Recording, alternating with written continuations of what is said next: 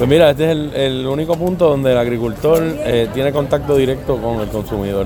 Así que trae el producto fresco de la finca, nosotros certificamos los agricultores a través de las ocho regiones agrícolas que tenemos y estamos seguros de que el producto que llega aquí es fresco, que es del país, eh, acabado de cosechar, así que estos agricultores están dos días muchas veces preparando la mercancía para venir a los mercados y, el consumidor pues tiene acceso directo eh, a la finca prácticamente. Que ya no hay problema con los productos de aquí porque ya este, los absorben aquí en estos mercados. Bueno, siempre hay eh, problemas. En este momento tenemos sobreproducción de plátano, por ejemplo, eh, y estamos buscando la forma de, agilizar el, mercadeo. Pero ciertamente eh, los mercados familiares son un punto de venta súper importante para el agricultor, sobre todo el agricultor de la montaña.